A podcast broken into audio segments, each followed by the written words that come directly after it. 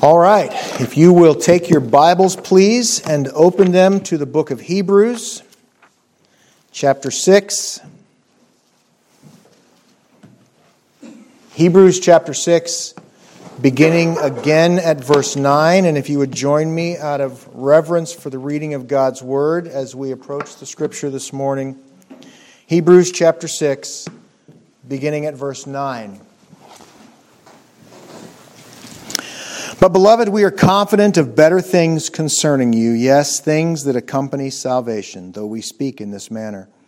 For God is not unjust to forget your work and labor of love which you have shown towards his name, in that you have ministered to the saints and do minister. And we desire that each one of you show the same diligence to the full assurance of hope until the end, that you do not become sluggish, but imitate those who through faith and patience inherit the promises. Let's pray. Father, we ask that you bring grace into our hearts.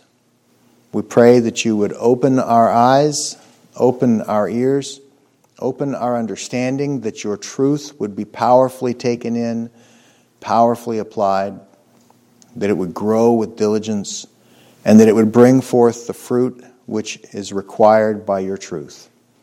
God, we ask that every person in this place, every person within the sound of my voice, by whatever medium they hear it, would be made like unto Christ more than we are now.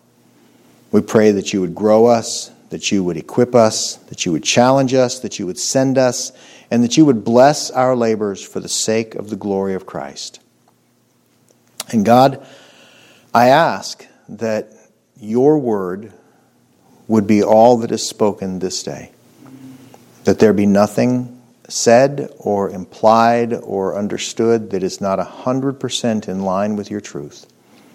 And I pray, Father, that by that teaching and preaching of your truth, lives would be changed, Christ would be honored, and that a spark would be lit in this day that would change the world. We ask it in Jesus' name. Amen. Amen.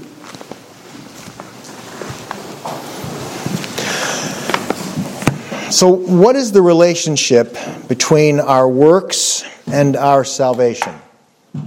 Are they a chicken and the egg kind of thing? It's hard to tell which one comes first. Or does one necessarily precede the others? It is a sad fact that getting this question wrong puts us in danger of the fires of hell and an even sadder fact that so many consistently get it wrong. Because no one will ever be able to be good enough to avoid the wrath of God for their sin based upon their work.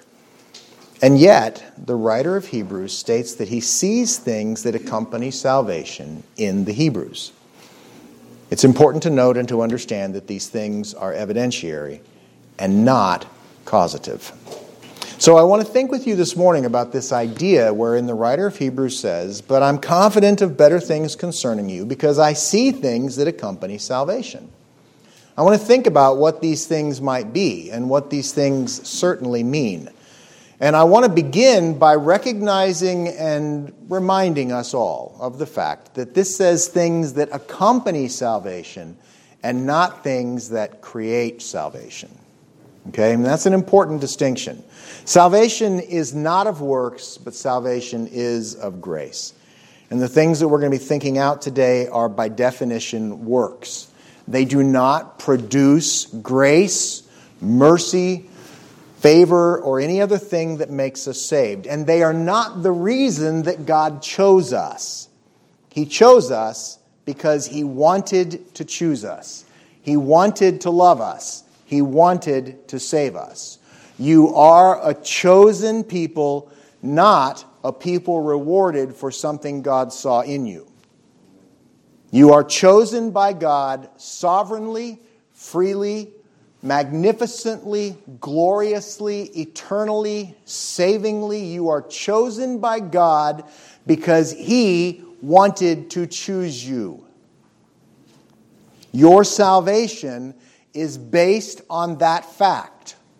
For you to try and put it in any other light is to make your salvation your doing and not God's. God chose you. That exalts him. You choosing him, that exalts you. That makes much of you. That makes much of your wisdom. That makes much of your ability. God will not allow us to magnify ourselves at his expense. Okay? So we need to be very clear about this. We need to understand the fundamental reality that these works that accompany salvation have to come after salvation. They do not cause it in any way. And for somebody to think that, well, God saw that I was going to do these things and therefore he chose me, that makes the works causative. That makes the works something that made you acceptable. What the scripture teaches us is that God selects us based entirely upon his free will, and that you are saved entirely by the work, the finished work of Jesus Christ on the cross. You are saved entirely by his glory and by his grace and by his blood. So look with me at Romans chapter 6. Romans chapter 6, beginning at verse 1.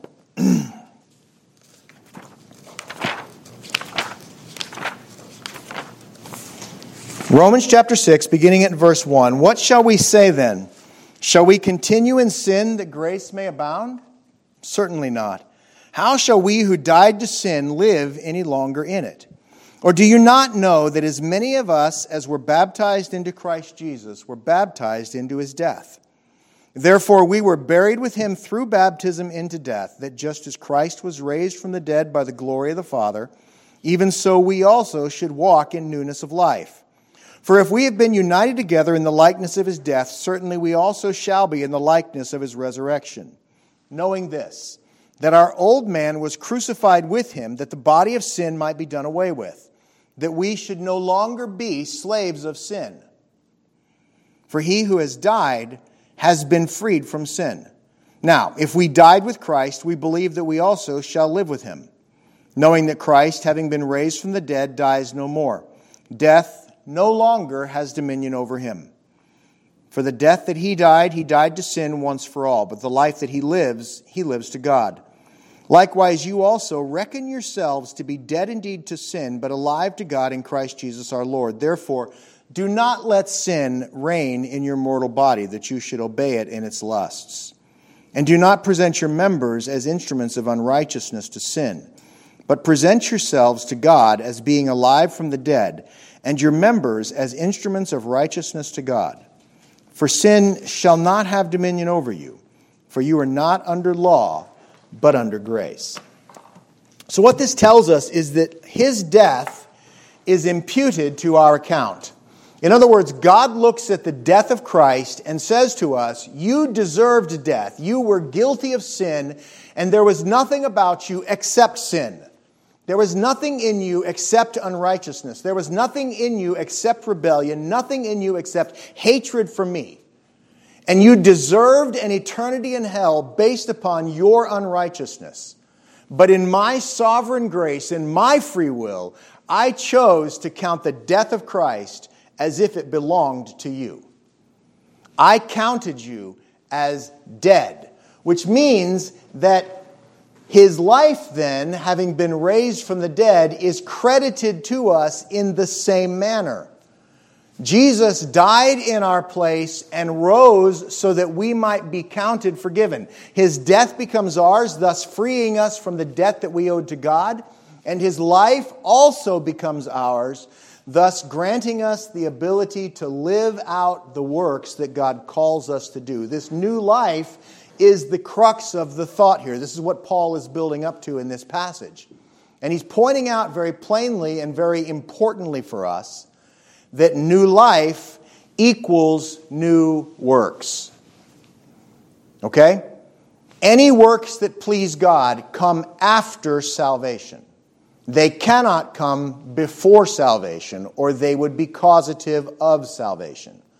They cannot come before salvation, or some of the credit for your salvation then belongs to you, which God denies completely. However, since God in His mercy credits us with the death and the new life of Christ, and then empowers us to live out that new life that He credits us with, then the doors have been opened for us to live new works by this new principle that has been planted in us.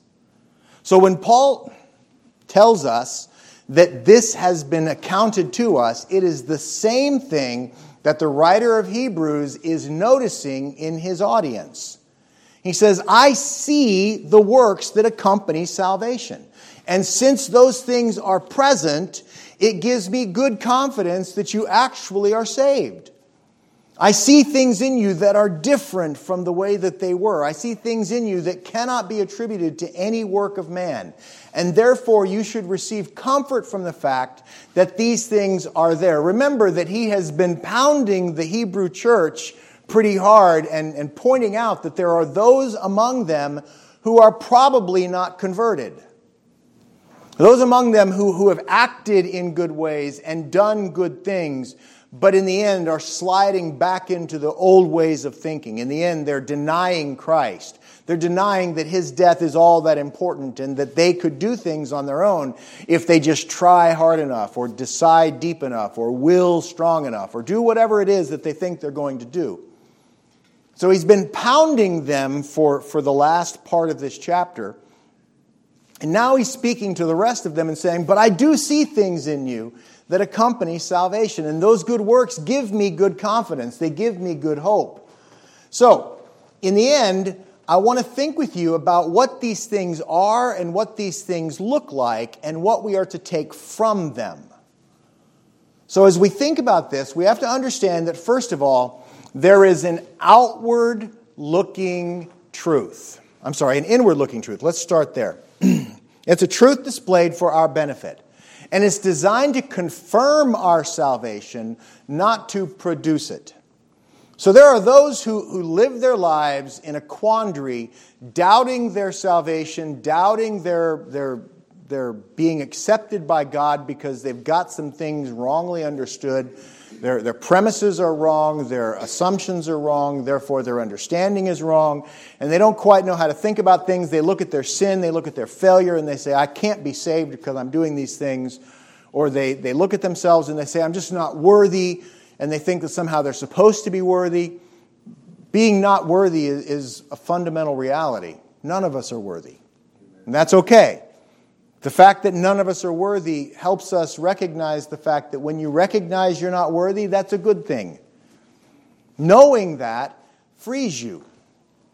So, when we think about our lives and we think about the fact that there are things being done in your life that honor the Father, and that nobody can do things that actually honor the Father apart from being made new, there is hope in that. That should confirm in you a, a, confidence that you have been transformed. The, the evidence of a new life, the evidence of a new spirit, the evidence of a new desire, these things give us hope. They give us joy. They are there to comfort us. And as they comfort us, keep in mind that that comfort may help you cling to Christ and, and therefore maintain your joy as you struggle. But that comfort is not going to keep you saved. It doesn't preserve your salvation. So, the good works that are being done in your life, the things that God is leading you to do as you work and labor and, and minister unto the body and, and, and carry on your life in a way that is pleasing to the Father, it will help you know that you're saved, but it doesn't keep you saved. So, in those times when you fall down and you don't do those things and you look at your life and you say, Well, am I even saved? It's the wrong question. You may be losing some of your comfort and you may be losing some of the confirmation of the Spirit speaking to you, saying, Look, here's why. But you're not losing your salvation. The fact that you keep working doesn't keep you saved. It helps you recognize it, it helps you know it, it helps you be confirmed in your spirit and therefore at peace but it doesn't have any lasting benefit of making sure that you stay saved. That's not what's being taught here. What's being taught here is that, yeah, I see things in you and I receive comfort from it, and I want you to as well. Now, these works also help to mature us, but they do not make you any more saved. Does that make sense? They're going to cause you to grow in Christ. Because one of the things that works that honor God always do is kill self. It always puts to death the thing that wants to exalt you and make you the center of your universe and make you the center of your world and make your desires the only thing that matters. So, anytime you're living in a way that is pleasing to God, that is honoring the Father, that is being consistent with Scripture, one byproduct of it is that it is killing self. And as it's killing self, it's causing you to grow in grace. You're growing up. Okay, and so the good works that you're doing that honor the Father, that make you His, um, His, His testimony, they are they're growing you in grace. They're causing you to walk in a way that is more like Christ every day. And they reaffirm that you are saved, but they do not restore your salvation where they might restore the joy of your salvation. Does that make sense? So, if you have been a season away from God and you've looked at your life and, and God has called you back under repentance, and you begin to walk in newness of life again, you begin to trans, be, be transformed again by the grace that, that is working out in your life, understand that what's happening is that God is reaffirming what has already been done. But He's not making you saved over, He's not re saving you. He's, he's not making you new again. He's just reaffirming. He, he's causing the sin to be washed from you, the active sin to be removed out of your life, and he's causing you to walk in a way that is pleasing. And when you walk in a way that is pleasing, you find joy in it.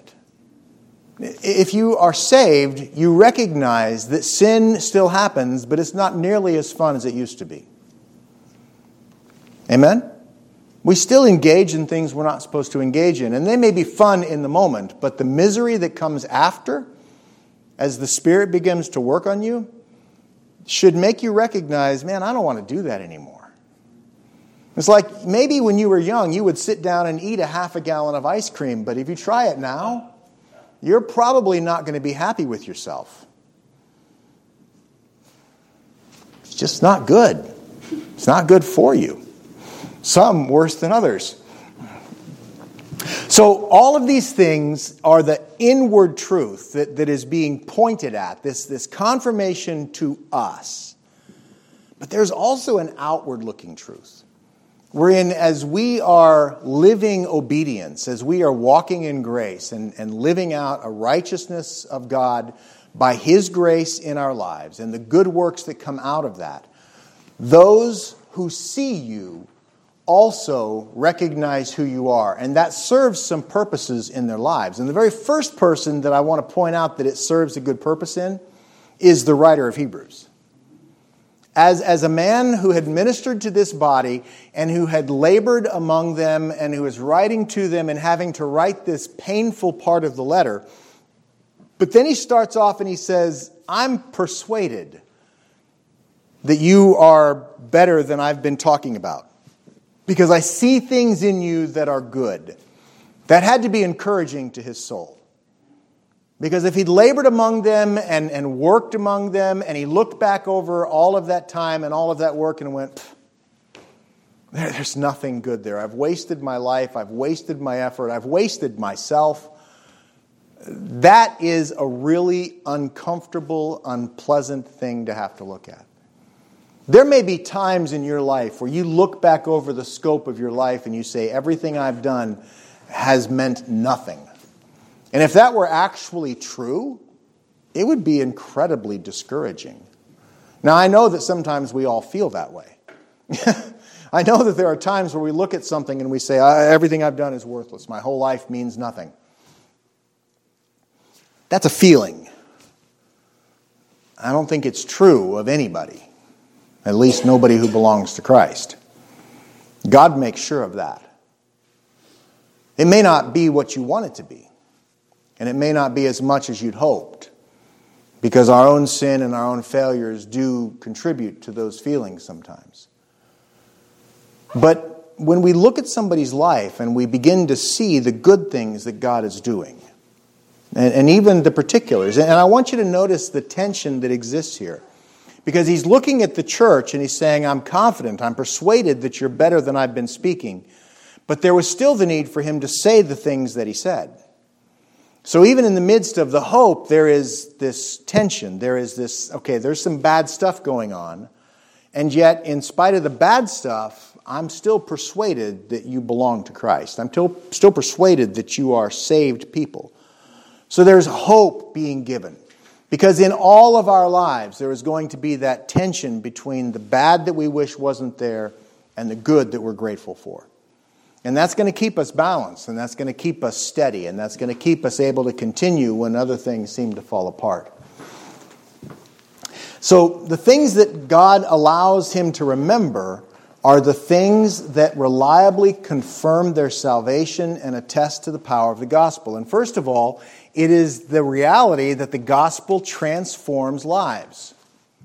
So, if you're ministering the grace of God in your circle of influence, you can take comfort from the fact that whether you see the fruit being poured out or not, the gospel transforms lives. God always brings about the harvest that he intends to bring about. And that's a very important thing for us to remember as we fight for the truth of the gospel in this culture. Because right now, there are many people that would say the gospel's not doing any good at all. The church is failing, the church is dying on the vine, and there is nothing good coming out of anything that we do. And that's a perspective. You might be tempted to believe that if you look at the world with man's eyes instead of God's perspective. But what the scripture calls us to remember is that the gospel always has its way, that God will always triumph, and that God will always accomplish what he intended to accomplish no matter what it looks like to us. So we can take hope and comfort and confidence from the fact that if we're being faithful with the gospel, the gospel is doing what God intends it to do. Even if you're not being faithful, the gospel is still doing what God intends it to do. But we also see that from this we can derive hope in the worth of a life of ministry. And, and I don't mean just me as a pastor, all of you should have a life of ministry. All of you should have a life whereby, by the things that God has called and equipped you to do, you are laboring and serving the kingdom of God and, and serving His name and His grace by the gifts that God has given you. And though you may not see fruit, you can know that it is worth living that way because God never fails. So you can take hope from that.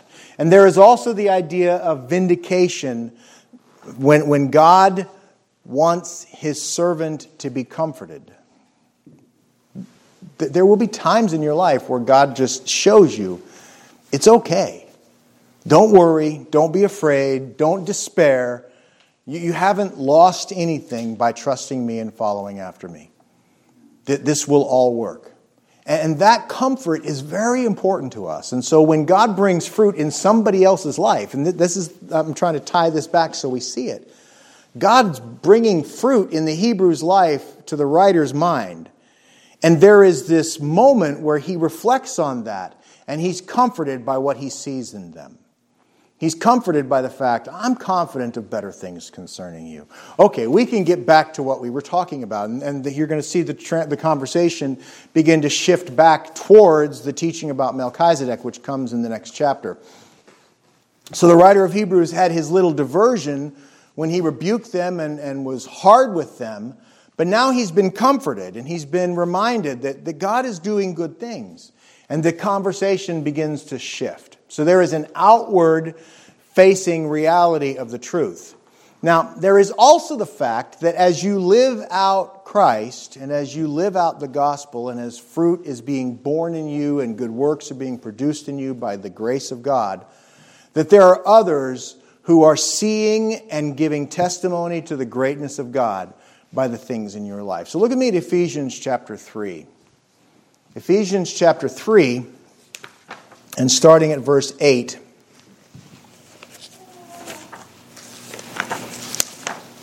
Ephesians chapter 3, starting at verse 8, it says, To me, who am less than the least of all the saints, this grace was given that I should preach among the Gentiles the unsearchable riches of Christ, and to make all see what is the fellowship of the mystery, which from the beginning of the ages has been hidden in God, who created all things through Christ Jesus.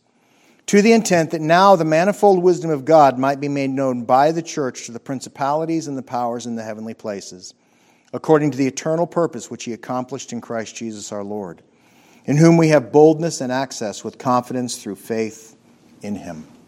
So I want you to see both the audience and the message here. First of all, the audience is mankind. So Paul is writing about his ministry as a servant of God, and he says, It's been given to me to preach the unsearchable riches of Christ among the Gentiles and to make them see what is the wisdom of God. So the teaching of God has a, a primary audience of the people in your life. As you go out among the pagans among whom God has planted you, and you are faithful to proclaim the truth, picking up hitchhikers and preaching to them all the way down the road until they're forced to jump out of the truck, whatever it might be, you are proclaiming the gospel of God to a lost and dying generation. And that is your audience. But you are also proclaiming the truth of who God is beyond that.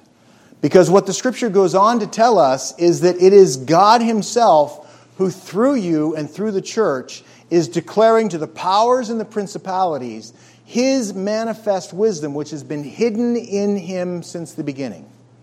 So he's vindicating his own plan, vindicating his own righteousness. So as you are proclaiming the gospel, and as you are being faithful to speak the truth about who Christ is to men, there is one level of audience.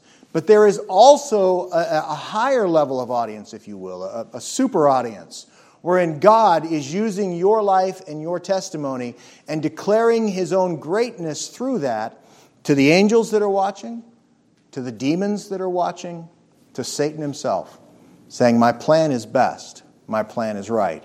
One day, Satan, you're going to bend the knee before God, and you also will confess that Jesus Christ is Lord. There's no question about that. And as we proclaim the truth of who God is, and we proclaim the truth of the gospel, and we declare the greatness of the God who called us and made us his own, understand that your audience is many. So you may feel like my life doesn't matter. I only have one person that I ever talk to. I only have one person that I'm ever around.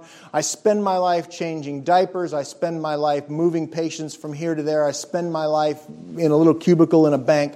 I don't get to talk to people. I don't get to be a part of their lives. You need to understand that as long as you are being faithful to do what God has put in front of you to do, God Himself is declaring His greatness through your life as you are doing what you are called to do. And there is great power in that, and there is great comfort in that. And there is a scope and a perspective beyond anything that we can possibly understand.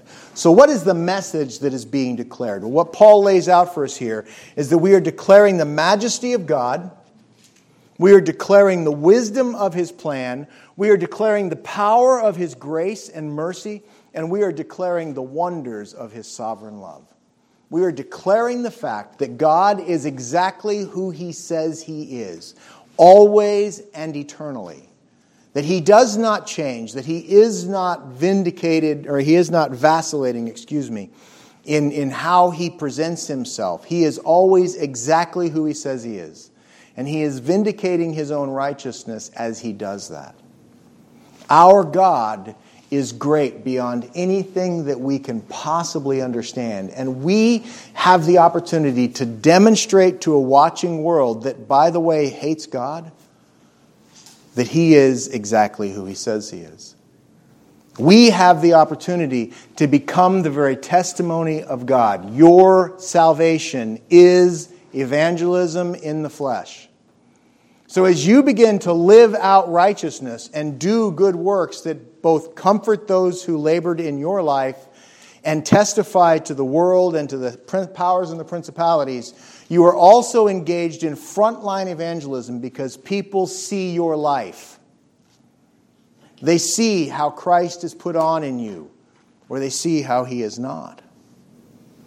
Your life becomes the very real evangelism of a life well lived. Look at 1 Peter chapter 3. 1 Peter chapter 3,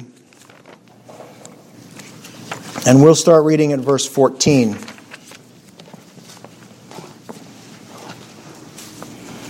Even if you should suffer for righteousness' sake, you are blessed.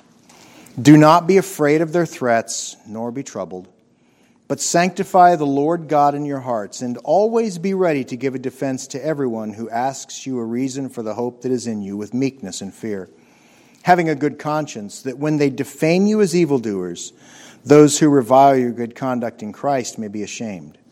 For it is better, if it is the will of God, to suffer for doing good than for doing evil.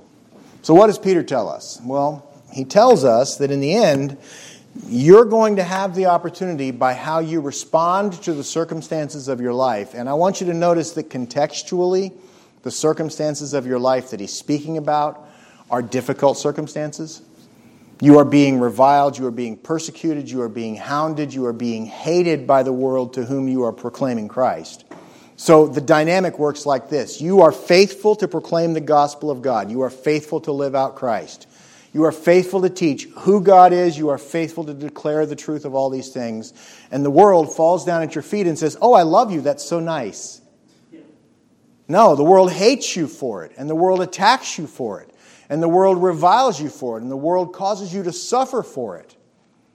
So, at this point, you have the opportunity to either fall down and undo everything that you've been doing, or you have the opportunity to stand and say, Yes, I love God, and you can't do anything to make me stop loving God, and you can't make me do anything to shut up.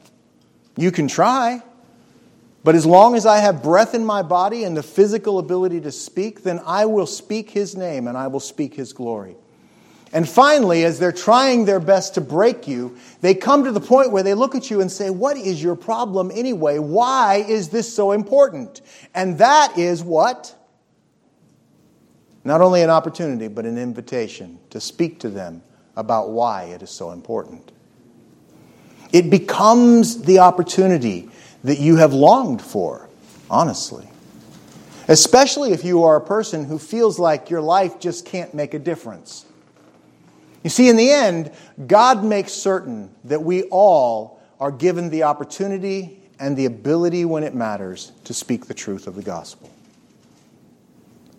You will have that opportunity, but do not be deceived about how comfortable that opportunity might be when it comes.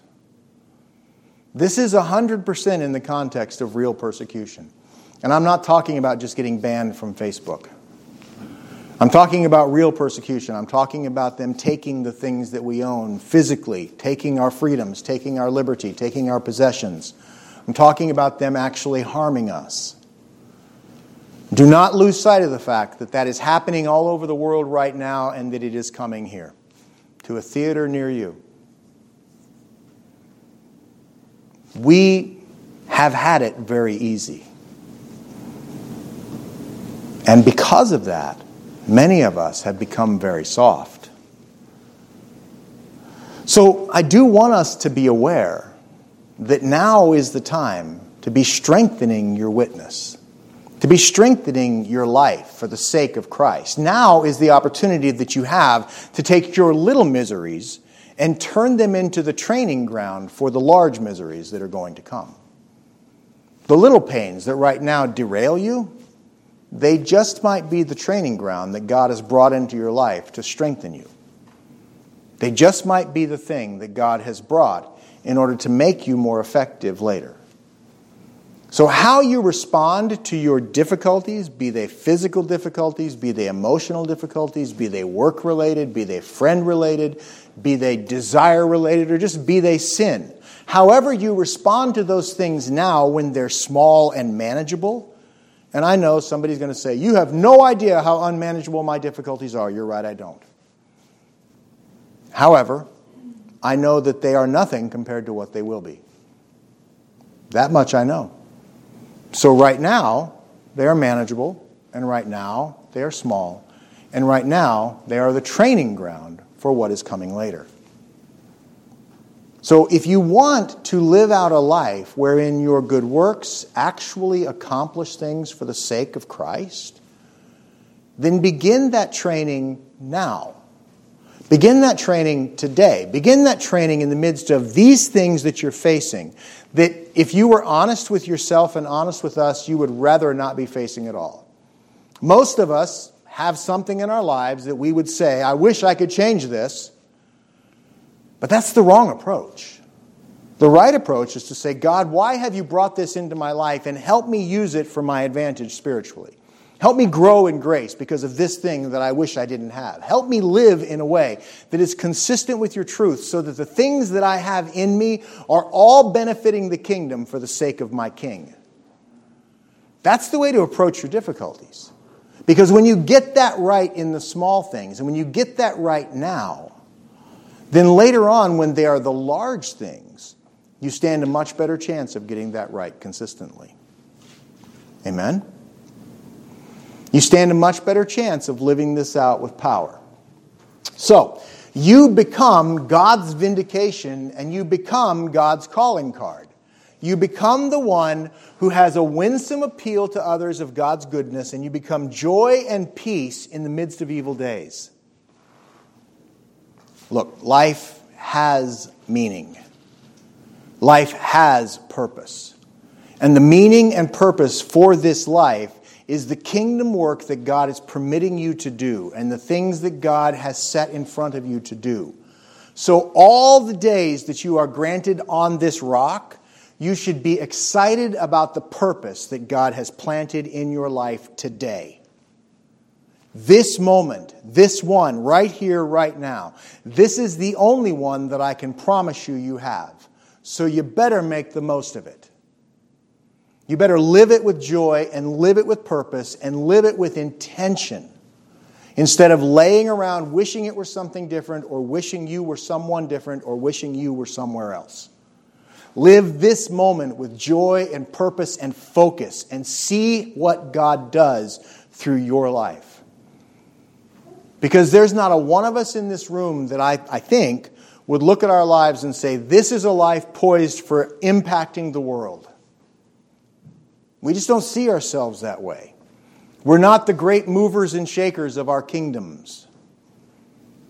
But the truth of the scripture is that every single life in this place is a life poised to impact the world for the kingdom of God.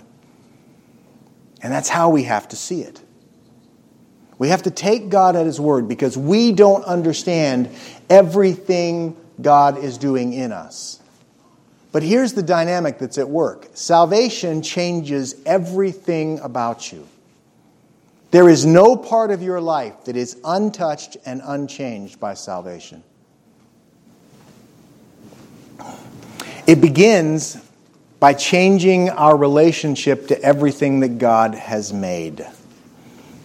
We do not desire to worship the earth. We do not desire to save it because it's our only hope. That's the green world, right? That's the idea that's being touted by the, the eco Nazis that are out there. The idea that if we mess this rock up, then we have nothing left. There's no hope for us. That's not our desire.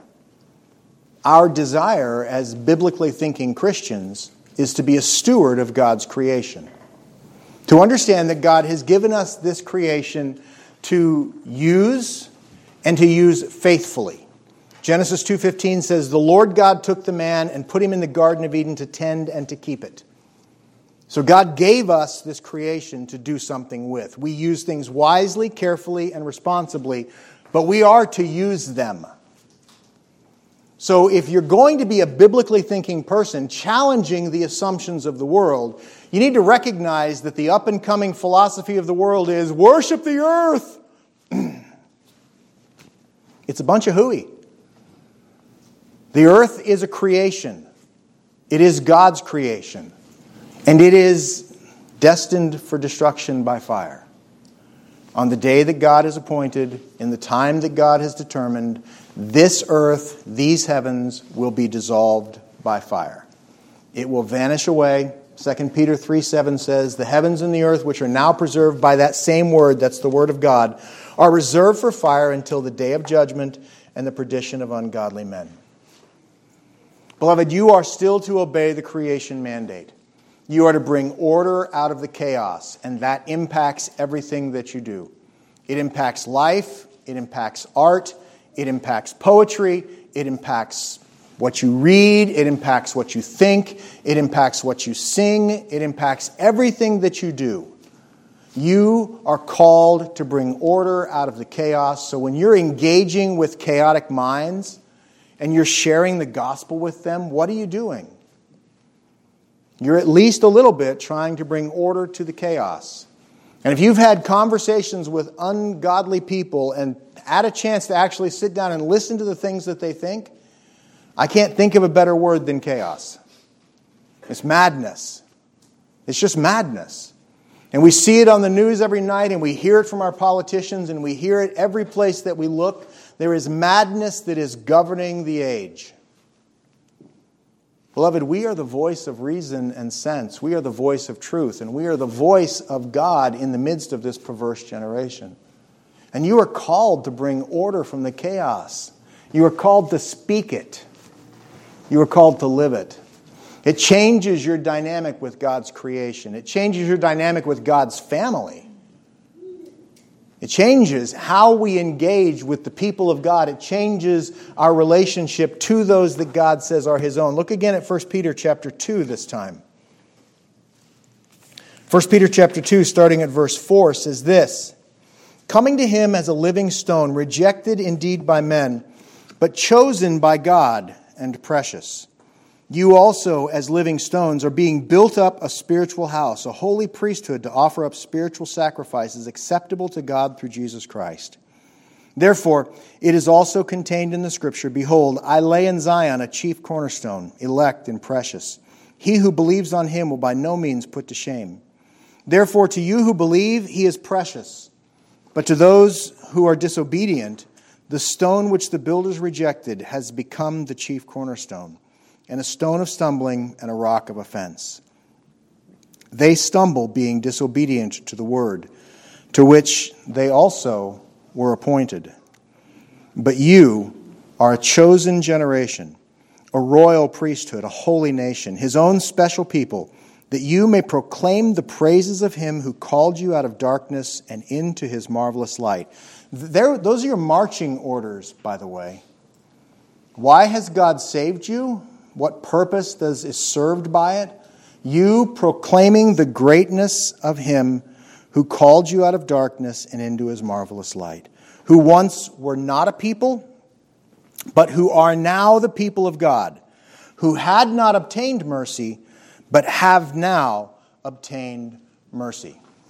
So your relationship to the people of God is dynamically transferred. You once were apart from the people of God, but you are now a part of the people of God. Okay? Your relationship to those who God says, I love them, is dynamically different. It has been changed by His power. We, because we have been altered by God's grace, should desire to be in loving relationships with the people that God has put his name upon. Beloved, this, this transcends bounds of race, it transcends bounds of nationality, it transcends bounds of gender. And I don't mean whatever they decide they're going to be, I mean men and women. There are two genders, God made them both, and that's all there are. It transcends the bounds that often are the very divisive things among us.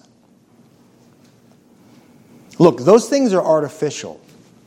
There are those who say, well, I just can't love a person who looks differently than I do. I just can't have a good relationship with that race.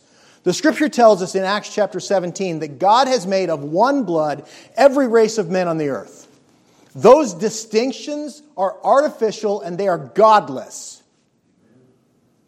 You have no call to harbor prejudice in your heart against anybody of another color or another race, period. They are your brother and sister. If they are found in Christ, you're going to spend eternity with them. So you better get used to the idea. I'm sorry. I was very loud. You hear me? They are your brothers and sisters in Christ, and the distinctions that we raise about them are 100% of the devil. They are artificial and they are false. God is made of one blood, every race of the earth. One blood. And it doesn't take great theological thinking to get to that place. In the beginning, how many people did God make? Two. One man, one woman. They got together. They had lots of chillins. Out of those lots of chillins came other lots of chillins. And out of those lots of chillins came other lots of chillins. And eventually it got to the point where the earth was filled, and then God said, You guys are all godless, and I'm going to destroy all of you, except how many? Eight. In case you didn't do the math right. Noah and his wife, their three sons, and their three wives. But it all still comes back to two. Beloved, we are all descended of the same people. And we don't live that outright as the church, then the humanistic idea of evolution, which says that the races are distinct because people are evolving and they look different accordingly, that garbage wins. And that garbage has been winning for a long time because the church has vacated the ground of truth. Beloved, we need to understand that our relationship to the people that God calls His own is changed by the gospel. And our love for them needs to be changed in accordance to the gospel. And when those old things out of our upbringing, or those old things out of our personal experience, or those old things brought up out of the, the way that the culture is doing their best to divide the races against each other, and don't miss that, because it's happening all the time. The culture is seeking to divide us against each other. And if the church falls victim to that, then wherein is the ground of truth? When those things rise up, recognize them for what they are, rebuke them for the sin that they are, and repent.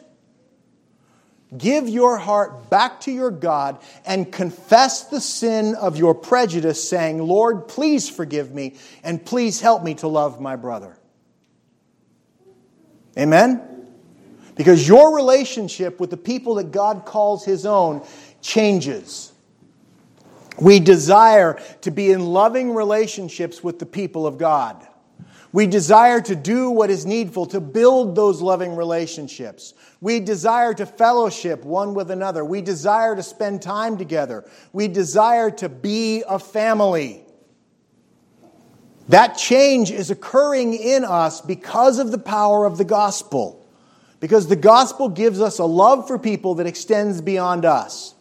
The love of man says this What can you do for me? And as long as you do for me, I will love you. That's human love. God's love says, How might I serve you? I love you because I love you. And I really don't know why, but I do. How might I labor in the gospel for you? How might I serve you in the love of the Lord? I want to deepen our relationship. I want to deepen our, our, friendship. I want to deepen the fact that we are brothers and sisters in Christ. How might I deepen that? And our conversations with one another, the time that we spend together, the time that we actually just live life together, those things are incredibly important. And you have the potential to make them powerful for the gospel by the things that you choose to talk about when you are free to talk about them. You have the potential to make your relationships actually matter for the sake of the kingdom by living your life with an eye to invest in them, to, to spend yourself deeply in the people of God and to say, Lord, help me build this relationship. Let my conversation, let my intention, let my life minister to this person for the sake of the kingdom. That potential is in you. And that's one of the good works that the writer of Hebrews saw in the church. We desire to strengthen those relationships. We care about the people that God loves and calls family. You see, we used to only love us. We used to only love ourselves. We used to only be a people who didn't care about anybody else and didn't care for them because we didn't care about them. But now we desire, as a people of God, to actually minister Christ unto others consistently, continually, sacrificially, and selflessly. Because our relationship with the people of God has been changed by the power of the gospel. This is what the writer of Hebrews saw in the church. This is why he said, I'm confident of better things concerning you. It also changes our relationship to the law of God. What was our relationship to the law? Well, according to Scripture, we hated it. We hated everything that God had to say. We hated his perspective. We hated what was right. We hated what was proper and good. Romans 3:23 says that every single one of us is guilty of sin. It says for all have sinned and fall short of the glory of God.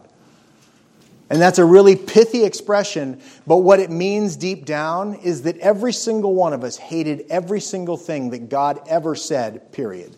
You say, well, that's not true of my life because I was really morally a pretty good person. You, my dear friend, were morally a pretty good person because the laws that you chose to obey served you for what you wanted. The minute that they crossed you, you threw them out. You say, Well, I never robbed any banks. Sure, you didn't, because you didn't want to go to jail. But if you thought you could have and gotten away with it, you'd be a lot wealthier than you are right now. That's all of us. And to deny that essential fact calls the scripture a liar. That defines every single one of us. And the reality is, is that when God changes our hearts, which is one more reason why he has to move first. Because every single one of us rejects him, hates him, hates his law, hates his truth. When God changes our hearts, he changes our perspective on his law. And no longer do we hate it. We still disobey it, but we want to do better than we do. In Romans chapter 7, Paul says, The things that I want to do, these I don't do. The things that I don't want to do, these I find myself doing. Oh, who will deliver me from this body of death? That dynamic's at work in us. But our relationship to the law has been transformed by the power of God in us. Under his law, we were condemned to die for our rebellion. Under his grace, we have been forgiven by the blood of Christ applied to us. Under his law, we were guilty and damned. But under his grace, we are forgiven, we are pardoned, and more than that, we are not only made his children, but we are made heirs with Christ. Everything that Christ owns, we are given. Now, we see the law now as right, as pure, as faithful, as holy. We see the law as the thing which guides our thinking and our actions. We submit to the law, owning that God is right, even where his law is contrary to our own fleshly desires. Do you see the inherent conflict between your perspective on the law of God and the culture's perspective on the law of God? Because what you were, they are. Okay? You say, but they're such nice people. Perhaps they are, until you get sideways of them. Everybody's nice as long as they're getting what they want from you. And maybe all they want from you is respect. Maybe all they want from you is a little kindness. You say, those aren't bad things. You're right, those aren't bad things. But what if you don't give them? Are they so nice? Are they so kind? Are they so good? See, our perspective to the law, apart from Christ, is 100% selfish. It also makes it very hypocritical because we're very willing to overlook our own failings in that sense when we look at others. We're very willing to overlook our own sin while we point out somebody else's. That's par for the course. But when God changes our hearts, that dynamic reverses. And we begin to examine our own lives and let our own understanding of grace transform how we proceed with others. So the bludgeoning typically stops, or at least slows down tremendously. We're not so quick to beat other people up. We're not so quick to tell them how wrong and bad and wicked they actually are. We might point out what God says because we're trying to share with them the truth. But we're not running around being hateful to people if we're walking in grace. And we're not running around being hateful to people if we're walking in grace because we have a better understanding of our own relationship to the law. We recognize I'm trying to do what God says and I'm getting it wrong. How right can I expect this person who still hates God to even come close to his law? So grace gets introduced into the conversation. Grace gets introduced into our feelings. Grace gets introduced into our obedience as we minister Christ. Now, I'm not suggesting for one second that we do not speak the truth about what God requires. To tell somebody that God's okay with their sin because it's what they want is hateful and evil. And when churches get in line with the transsexual agenda and the homosexual agenda and tell people, you know what, God's okay with it because I don't want to offend you, they're lying. And worse than lying, they are condemning people to hell because God is not okay with it according to His Word. And if we do not speak the truth about it, then what we are doing is actively hating the people to whom we are speaking. It might offend them to hear the truth. Well, let me restate that. It will offend them to hear the truth, but it just might save them. And if that's not important enough to you to risk their anger, then you need to reevaluate your own heart. You need to reevaluate your own feelings. You need to reevaluate who it is that God has called you to be and what it is that God has delivered you from. Because all of this, from his creation to his family to his law, leads up to the fact that what is changed in us fundamentally is our relationship to God himself. Prior to the gospel having its way with us, every single one of us hated God with all we were worth. We, we despised him. Our only choice was for us. Our only desire was for our will. And that doesn't change until God changes it.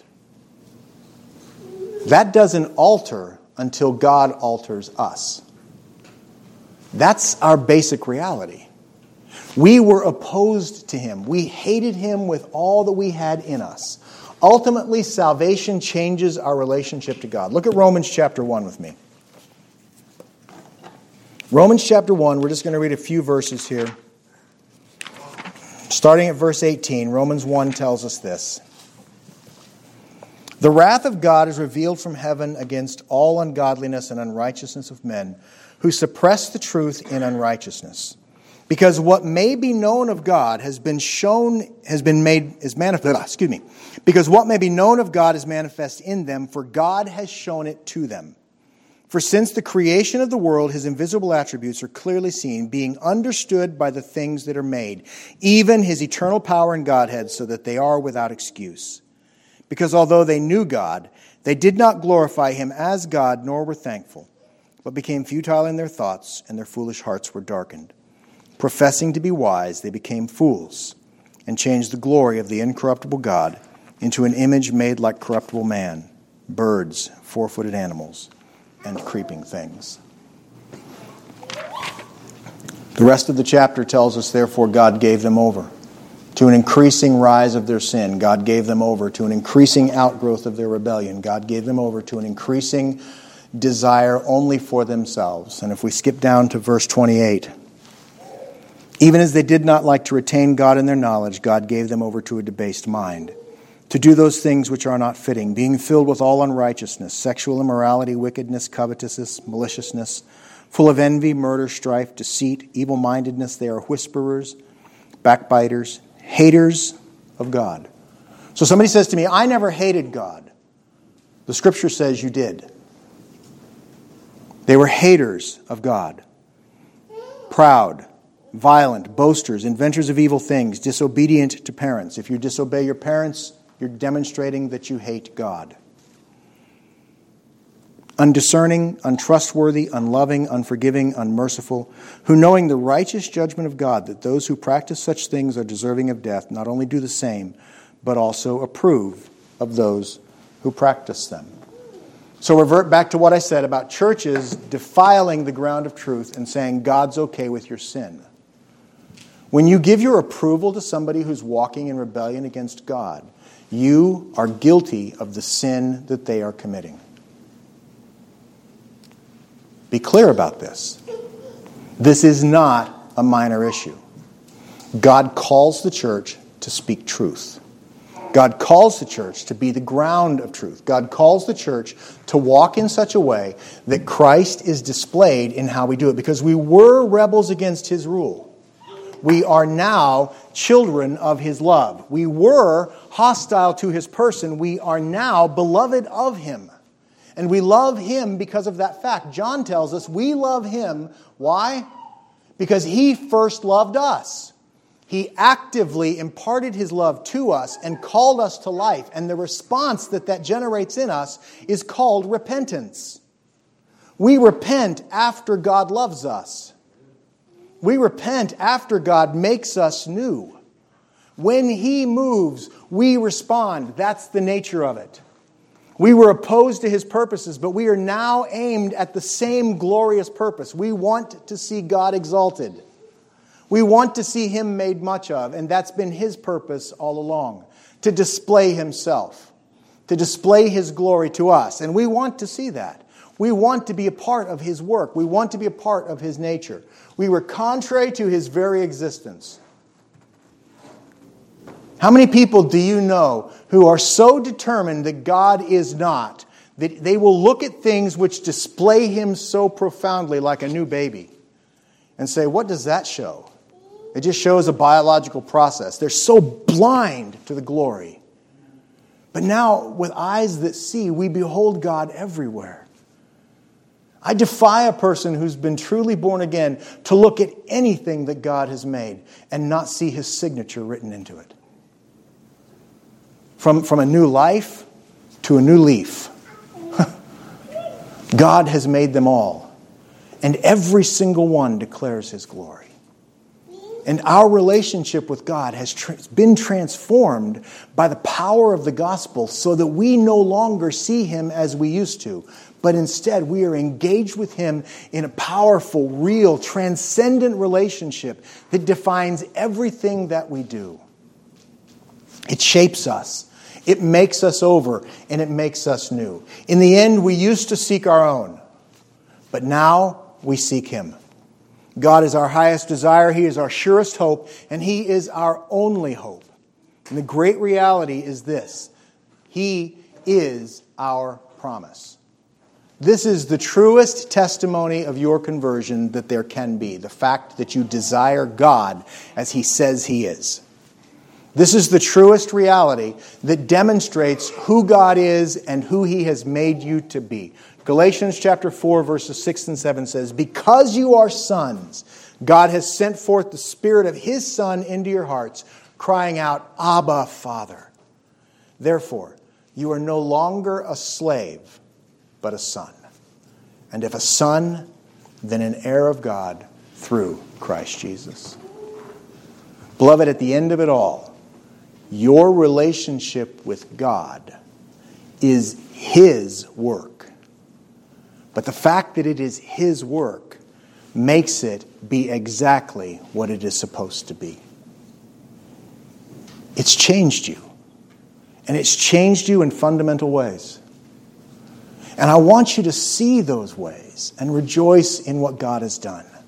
And where there are places in your life where it's not lining up with what the scripture says it's supposed to be, that is a great opportunity for you to repent. Because sin revealed always requires repentance. And that's okay. John tells us in 1 John that if we say we have no sin, we call God a liar. Every single one of us has sin in us. Every single one of us has opportunities for repentance being given to us constantly. But if you don't see the world aright, then you're not going to act in a way that's consistent with His truth. It's important for you to get your head around this because it transcends not only your comfort, which it's supposed to give you comfort, but it also becomes something which empowers your testimony or hinders it. And if you're not living this right because you're not understanding this right, then take advantage of the opportunity to adjust your understanding that Christ would be honored. I beg you, in everything that you do, let Him be first. Let's pray. Father, I ask that you give us grace in this day, and I pray, Lord, that you would teach us to see the world through your eyes, that we would live out the hope of our calling in a way that transforms the world. God, we pray that Christ would be honored, that he would be exalted, and that his name would be made much of. And help us to live that truth in Jesus' name and for his glory. Amen.